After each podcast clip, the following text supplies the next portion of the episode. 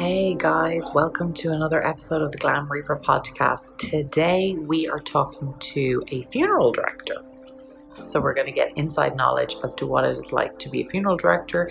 He's been a long time in the game and he's going to give us some interesting insights into what it's like to be on the inside. He also has an incredible blog. We'll leave all the links below. But for now, let's listen to the interview.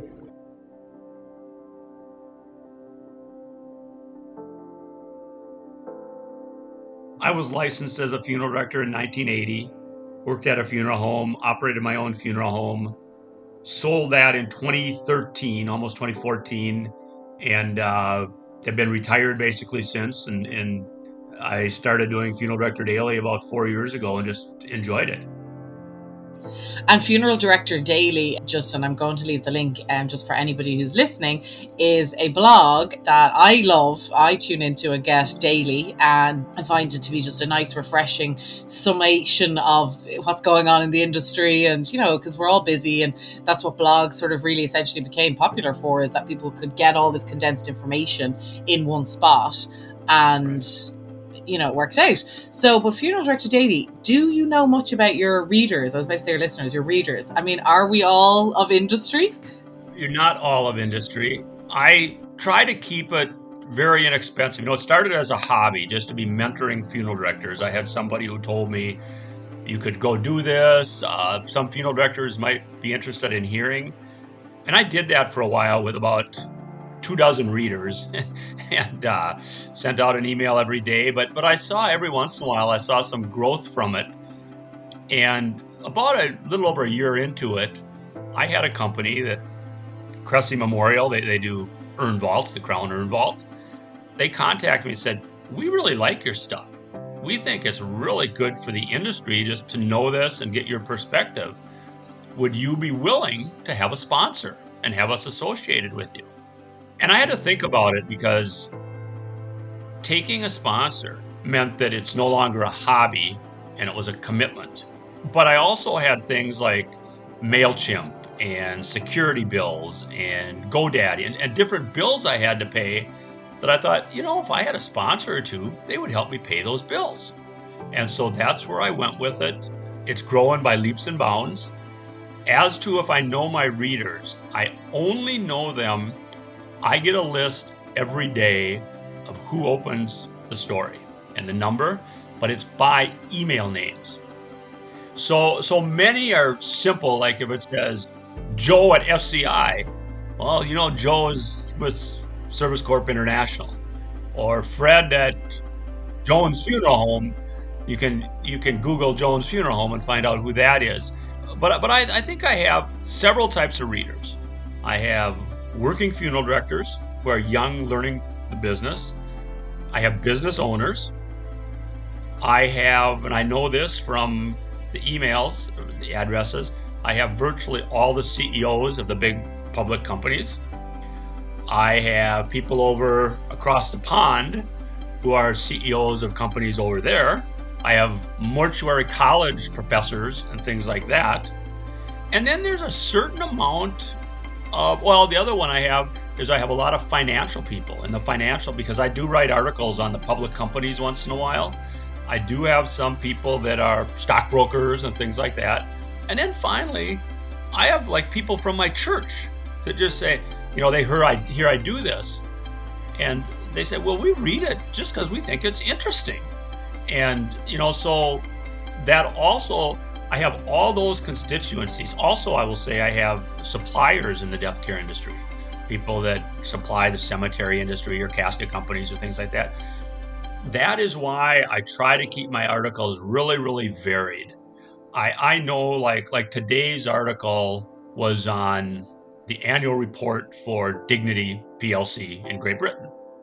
There's not a lot of young funeral directors that care about reading that. But there are the funeral business owners over here and the SCI people and stuff. So I know every day that I'm going to get a certain amount of readers depending on the topic. I well believe that, and it's interesting, especially when I knew we were going to be talking. I was paying even more attention to what subjects that were coming up and whether I clicked or whether I wanted to click into them and you know what I thought about them in the moment. And definitely there's certain parts and it it you've hit the nail on the head. It just goes to show to the type of personalities and what we do for a living that uh, makes you click a certain thing. Like for me, my three things I've always gone on about are pre planning, you know, the digital space and what happens after we die, and the yep. environment. And so, anytime you have any of those, I'm in. When it's those financials and those you assessing them, I'm like, no, no, because it and, just doesn't like, speak to like my brain. Today, I've also learned that when you get the email, I only get about 50 words to try to c- convey what it, the article is about. Now, you talked about digital post life, but today, if you get into the article, it's really about digital marketing and how, how Dignity PLC has. Uh, there's a lot of statistics of what they've done with digital marketing and and how they believe 50% of their consumers, I think it is now quoted in there, is coming from digital marketing. Yeah. Well, I'd well believe that, I have to say, because I'm often asked to consult with companies on their different marketing techniques and, and sort of what's because social media is huge now and the funeral death industry can't ignore it just like no other industry can ignore it. I mean, I'm not to say when somebody passes away somebody jumps onto Google, finds the local funeral director, but some people actually do do that. You know, then in terms of funeral directors themselves, like marketing to them, where are they? They're on Instagram, they're on Facebook, they're on LinkedIn. You know, so these are the places where still to meet people in that industry as much as it is anywhere else. You can't not have an online presence in this current day and age. You just can't if you're in business and want to succeed. But it is, it's amazing to watch how has gone from um, strength to strength, uh, Tom. And I know I featured, so I, I'm a little biased in saying, you know, that it's pretty good. It does touch on a lot of different topics. And one of the things that I, I wanted to touch on, because you did it quite recently, is all these alternative death these alternative dispositions. Sorry, death is the wrong word. Dispositions after we die. So you know you've got Katrina's recomposed, going from strength to strength from what it looks like in Seattle, and there's she's actually got competitors now, which I never knew about. What is your thoughts on all of these alternatives? You know, you know, it's interesting, and, and I did an article. It was probably last week where I, I think the title was "Here Comes the Competition," and she's, you know, Katrina Spade has worked really hard to get her recomp- recomposition, recompose going, and all of a sudden there's a couple competitors, one really big and one kind of small. You know, it's not something that I would think about today, the human composting. You know, in 1970, which is 50 years ago, Americans only cremated 5% of the people. And, you know, now we're up into the 60% bracket. So it just goes to show that some things will catch on. I think I also said in that article, though, that I really believe flame cremation will be the disposition of choice for probably the next couple decades. There are uh, things where they freeze dry a body and then break it into little particles, and you end up having like cremains. And it's interesting that I talked to somebody in that type of industry, and they were questioning on how fast these type of things will catch on. They think to so many people, it's almost a death fantasy. Well, when I go, I want to be human composted, or I want to have a green burial, or I want to be freeze dried. But when it really gets down to picking it, there's a very small percentage of those that say they're going to until it reaches a mainstream. Well, that, that's the issue where Recompose and some of those places have to be financed good enough to carry on with that for a while. Yeah, I agree with you. And I think that it, it is, it's all about the consumer feeling safe and the funeral directors having the knowledge in order to make their families feel safe. Because I think families are still going to continue to go to funeral homes, even though there's this idea that maybe funeral directors will will get cut out of the, the game and stu- stuff. Like I know, I think I've said it on this podcast before that I was at uh, an NFDA, which is a huge annual funeral convention, a couple of years ago, and there was a lady from the New York Times, and I was chatting with her, and I, I asked her, I said, you know, what what was the general vibe on the floor when you were interviewing people? And she said, funeral directors are terrified that event planners are going to take over their job and that they're just going to become a means of disposition. Now, as an event planner, I don't agree with that. I think that's crazy. I think people will always need rely on funeral directors, but I do think funeral directors need to open their eyes and embrace new ideas that are coming up and, and there is all these millennials and all of these people who are coming up with these new innovative ways of disposition and ways to celebrate life and ways to mourn death. We need to be paying attention to them because they're not coming up with it for nothing. It's like when i'm you know people turned their noses up at facebook and amazon that'll never work. And now look at it. So you know as you say in the blog we have to you don't have to run with every cool new idea, but you have to open your eyes, embrace it, and see how it could potentially work in your community. I was going to say to that end, I just heard like 15, 15 years ago, people thought when it was brought up that Amazon might replace Sears as a number one retailer, people said that'll never happen. That'll never happen. And, and look at today. Yeah. And now look at, and it's, te- it's actually terrible. I could not live without Amazon. shocking. As a, as a single woman in New York City, it's like those packages at my door. Thank God. I don't have a car. I don't need a man. It's perfect.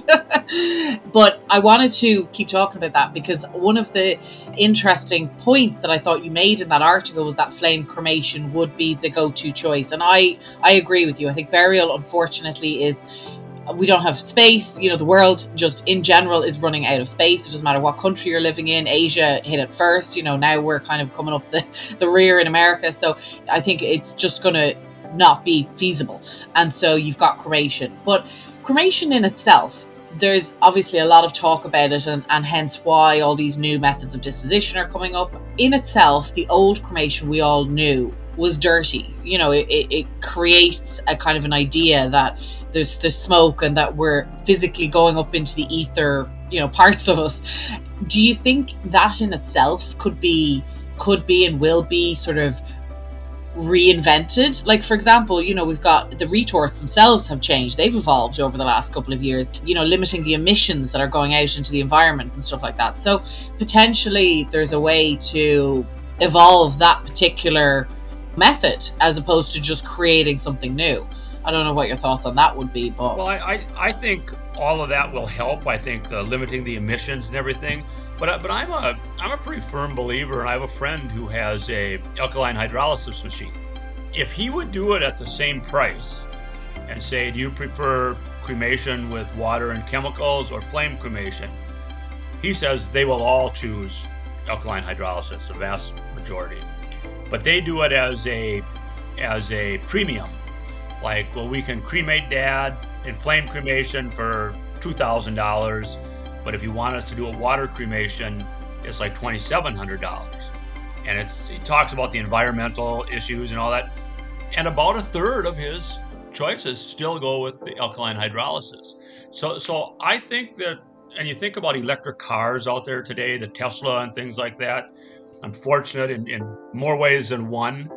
I've got 26 year old and 22 year old sons. And just watching how they listen to music or how they listen to music or watch television or make their decisions, I think these forms of disposition, especially alkaline hydrolysis, if it can be tied to an environmental positive situation, will grow rapidly. I think it's got more potential than the, the human composting simply because there's a the human composting it takes a month and and the alkaline hydrolysis is very much like cremation, you know, a matter of hours. So I, I think there is an element to environment. And I think funeral directors need to know that. If if I was operating a funeral home today, my next purchase would be an alkaline hydrolysis machine. Really? Wow. Very good. That's a very strong statement. So, yeah, I mean, honestly, the parts of me love it because it does. It's you know your final bath. there is sort of a nice spa-like yeah. feature to it. I'm not going to lie. And I know from conversations with my parents back home in Ireland, like when I started on this journey journey ten years ago, one of the things I did was sit down and do a pre-plan with my mum and I got to find out lots of interesting things about her and her wishes and it, it is fascinating how what people's perceptions are like I don't want to be buried because I don't want to be cold in the ground and the maggots to get me okay, but you know you're going to be dead, right? Uh, I don't want to be cremated because what if I'm burnt alive? So people have these, you know, and so the alkaline hydrolysis definitely does sound like a sweeter way to go. But then part of me has these, and again, because we're all human and we just have these ideas that we're still present somehow when we're we're being disposed of is that these yep. we've seen all the horror movies of you know uh, bodies being put into liquid and just fr- frying basically in the liquid and that's how the murderer gets rid of his victim yep. into the vat of acid. Um not giving anybody any ideas out there by the way. But it is i do like the sound of it. I i i know that there's just for me there's a lot of different conflicting companies out there doing alkaline hydrolysis. And that's where i feel their marketing sucks not gonna lie just sucks because there's there's so many different having something come out like cremation or like the composting having the first person to market and then competitors that's one thing. But alkaline hydrolysis came out with so many different names like water cremation, alkaline hydrolysis, biocremation. It, it just it came out with too many that I think it confused the general public that they don't know which one is which and are they all the same, only slightly different chemicals and one is a higher heat and one is lower, one is longer, one is shorter. I mean, I'm not gonna lie, I hold my hand up, even I'm confused at this point as to who's who and what's what. And so I think that's a problem it's going to face marketing wise in general to try and get it to the general public and for them to go, oh yeah, I want that because that's amazing. But I do like look the environment we we owe it to the world as much as any other industry does to clean up our act and whether it's you know putting the veneers and coffins and it's definitely something that needs to evolve and i love that all these guys are coming up with new and interesting um, ways of disposing of bodies. And the way I look at it is, well, if you can dispose of a human body with whatever technology you're using, can it be used on medical waste? Because that would be my next. You know, like you look at COVID 19 now, and I walk to the subway here in New York, and all I see are plastic gloves and masks littering the place. And I just think to myself, we've killed one problem and creating a whole other one. I mean, I can't imagine, you know, with all the plastics and stuff. It's just insane. Medical waste now is must, must be gone up tenfold, which is amazing. We're saving lives, but when you think of how often right. people are using and disposing of masks and things, anyway, I'm digressing. Sorry, Tom. but passionate about the environment is is definitely, you know. Well, I was just going to say with alkaline hydrolysis and water cremation, I, I, think we, we actually, as funeral directors and the funeral industry, we're giving ourselves too much credit if we think the public's confused because I, quite frankly, don't think the public really knows about it yet.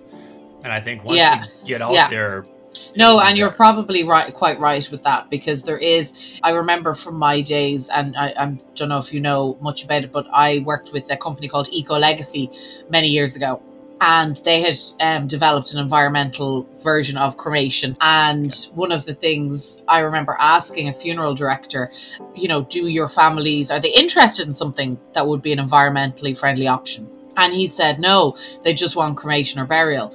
And I countered and I said, but do you say do you just want burial or cremation or do you say would you like a third more could you know environmentally friendly option and he was like no, I just offer them burial cremation. I said, well, of course. If you offer somebody milk chocolate or white chocolate, they don't know about dark chocolate. So they're only going to go. And, and I think I think as as we evolve into the future, even people that are not concerned about the environment will be a little bit concerned about their environmental choices, whether it's buying electric cars or gas cars or, or the, how they heat their homes. I, I, think there there will be more and more of that, and I think it'll be more and more an issue on on uh, the death care industry.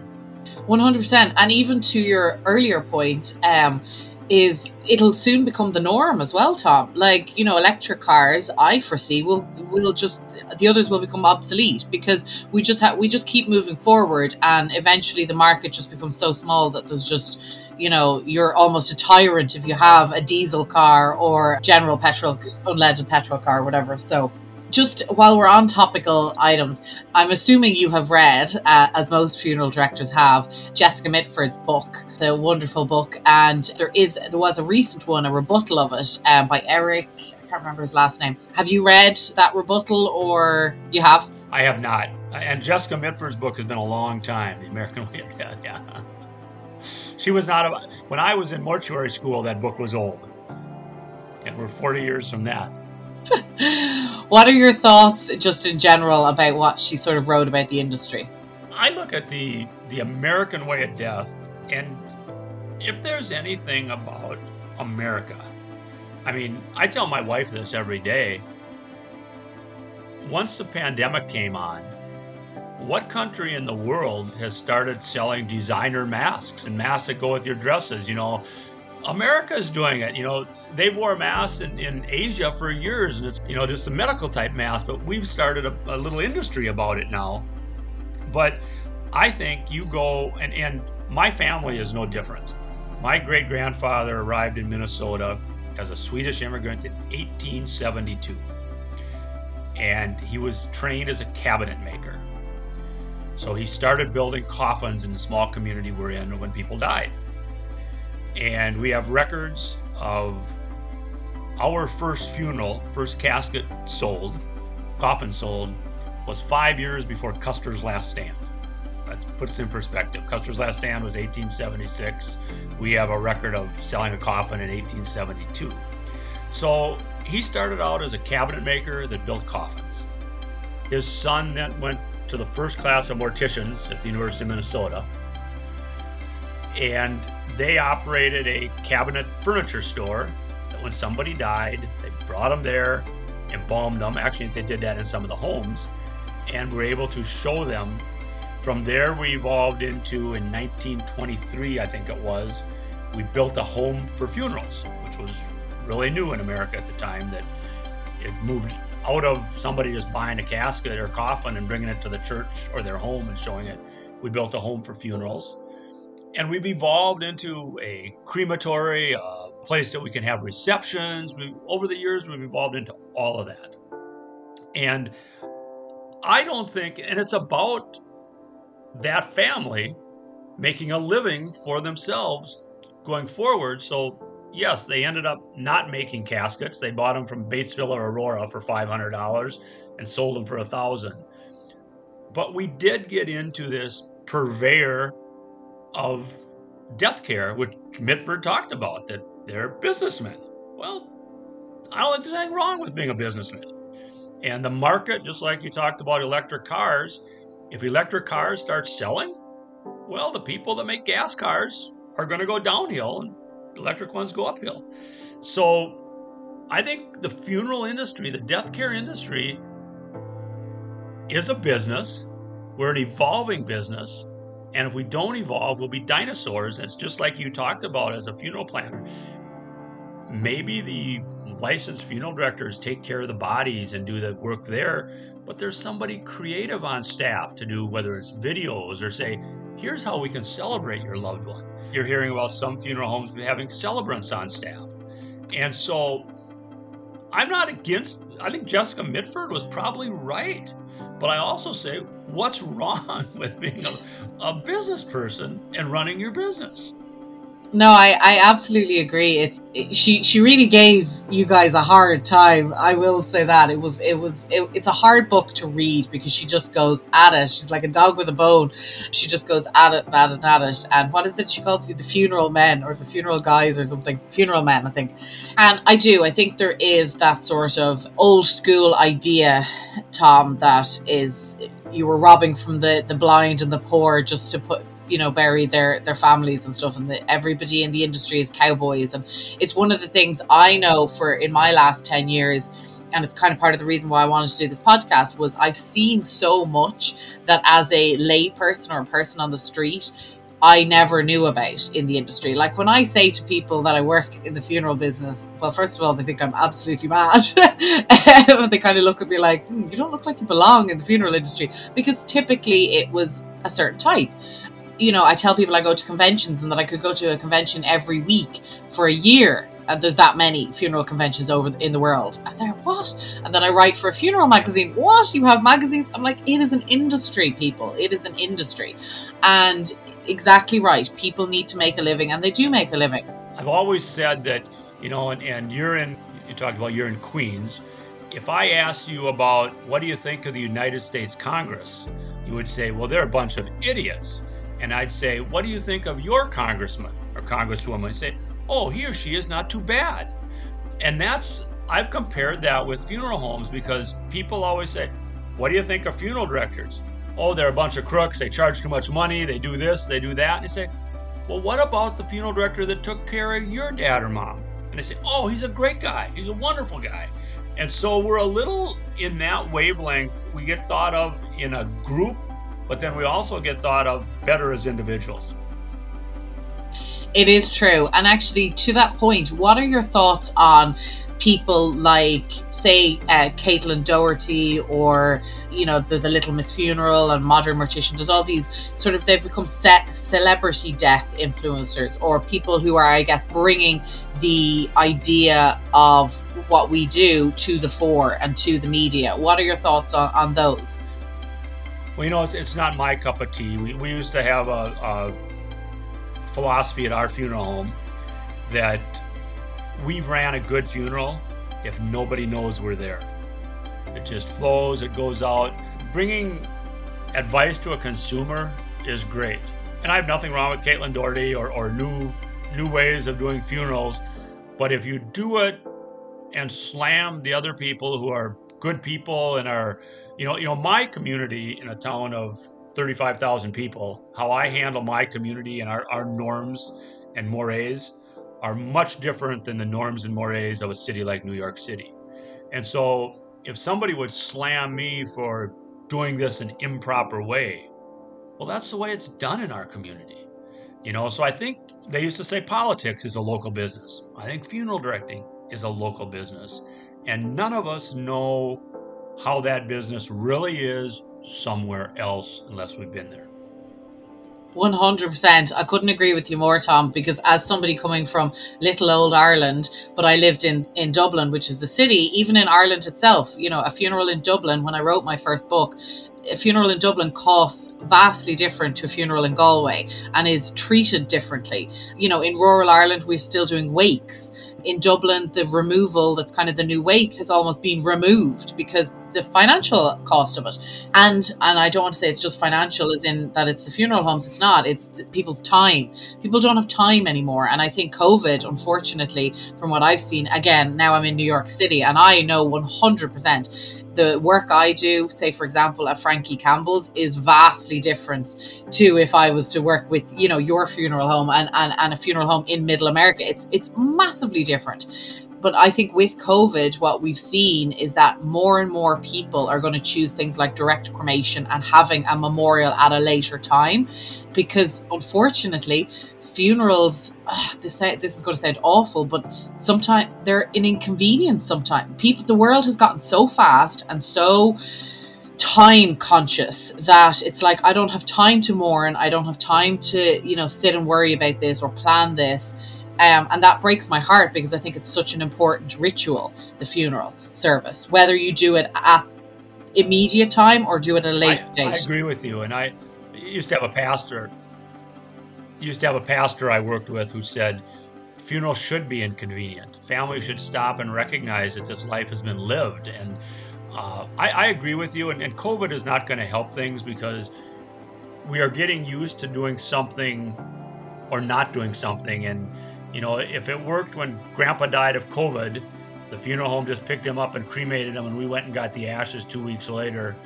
We didn't have a visitation, we didn't have the casket. Well, the, consumers think, well, that worked for me. They may not necessarily know that they didn't get healing, you know, and it, it may move itself down. And and I also worry about. I, I think permanent remembrance is incredible to have. I've, I've written a lot of stories about, you know, my dad died when I was a teenager, and he never got to meet my wife, never got to meet my kids, but his grave is probably less than two miles from where I'm sitting today and I go out there on his birthday and I go out there on Father's Day and I brought my boys out there. And it's always a remembrance that that life was lived. That person, they did have a grandfather, you know, my children. Where when we have, because there's this stone, there it is. When we take away that permanent remembrance, I worry what's going to happen with, with, you know, uh, who we are and where did we come from and things like that. I, I, I worry about that, and, and COVID is not helping in that. Uh, and again, I, I completely agree with you, Tom, because um, for one, um, I know myself from my own experience, and, and don't laugh at me when I say this, but uh, I even did my TED talk on it. Like when we lost our dog, and I'm very lucky um, insofar as both my parents, my brother, we've, you know, we're all present and accounted for, and it's grandparents and elderly and, and unfortunately people who've been sick who I've lost.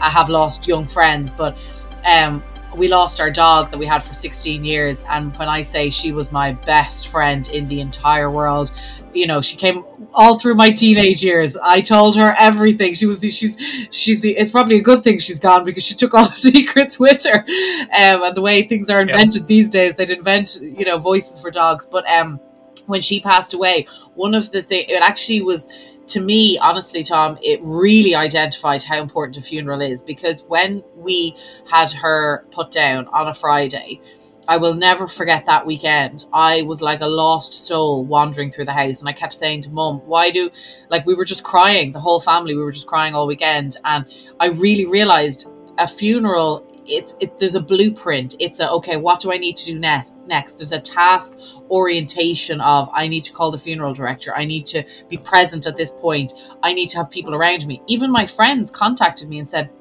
Jen, we don't know what to do. Like, do we send you a card? Do we send you flowers? Like, we're so sad and we don't know what to do. Like, do we just call up to your house and give you a hug, which would have happened in a funeral setting? There were just, it really identified to me the ritual of that blueprint. Same thing happened when I lost my aunt last year and my grandmother 15 years ago. Both times I was living in America and couldn't make it home for the funeral.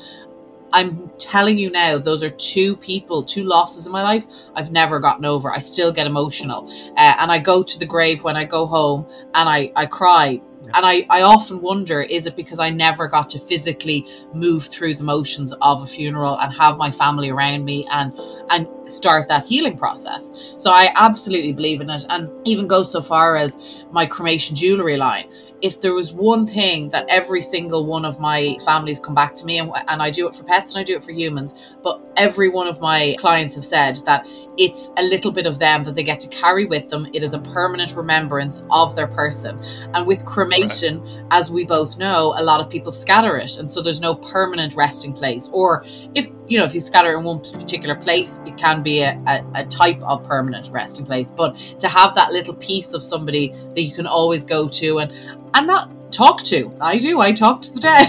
I'm not to lie. That's my way of dealing with things, and we all have different, you know. Much like alkaline hydrolysis, I think moving forward, I think, and there's a lot of different things out there. You know, the uh, cremation jewelry lines, or the thumbies, or the parting stones that they have now, the solidified remains. I think those type of things are going to grow slowly but surely, also, because those of us who loved and lost. Don't whether that's a grandpa, a grandma, a mom or dad, a husband, a wife, a child, don't want to let go of that love. And I think you're exactly right that jewelry does take some of that uh, and allow you to carry it with you. I, I think those are, and, and, I'm guessing that your jewelry line is probably doing pretty well, and, and you're selling uh, a few trinkets here and there, huh?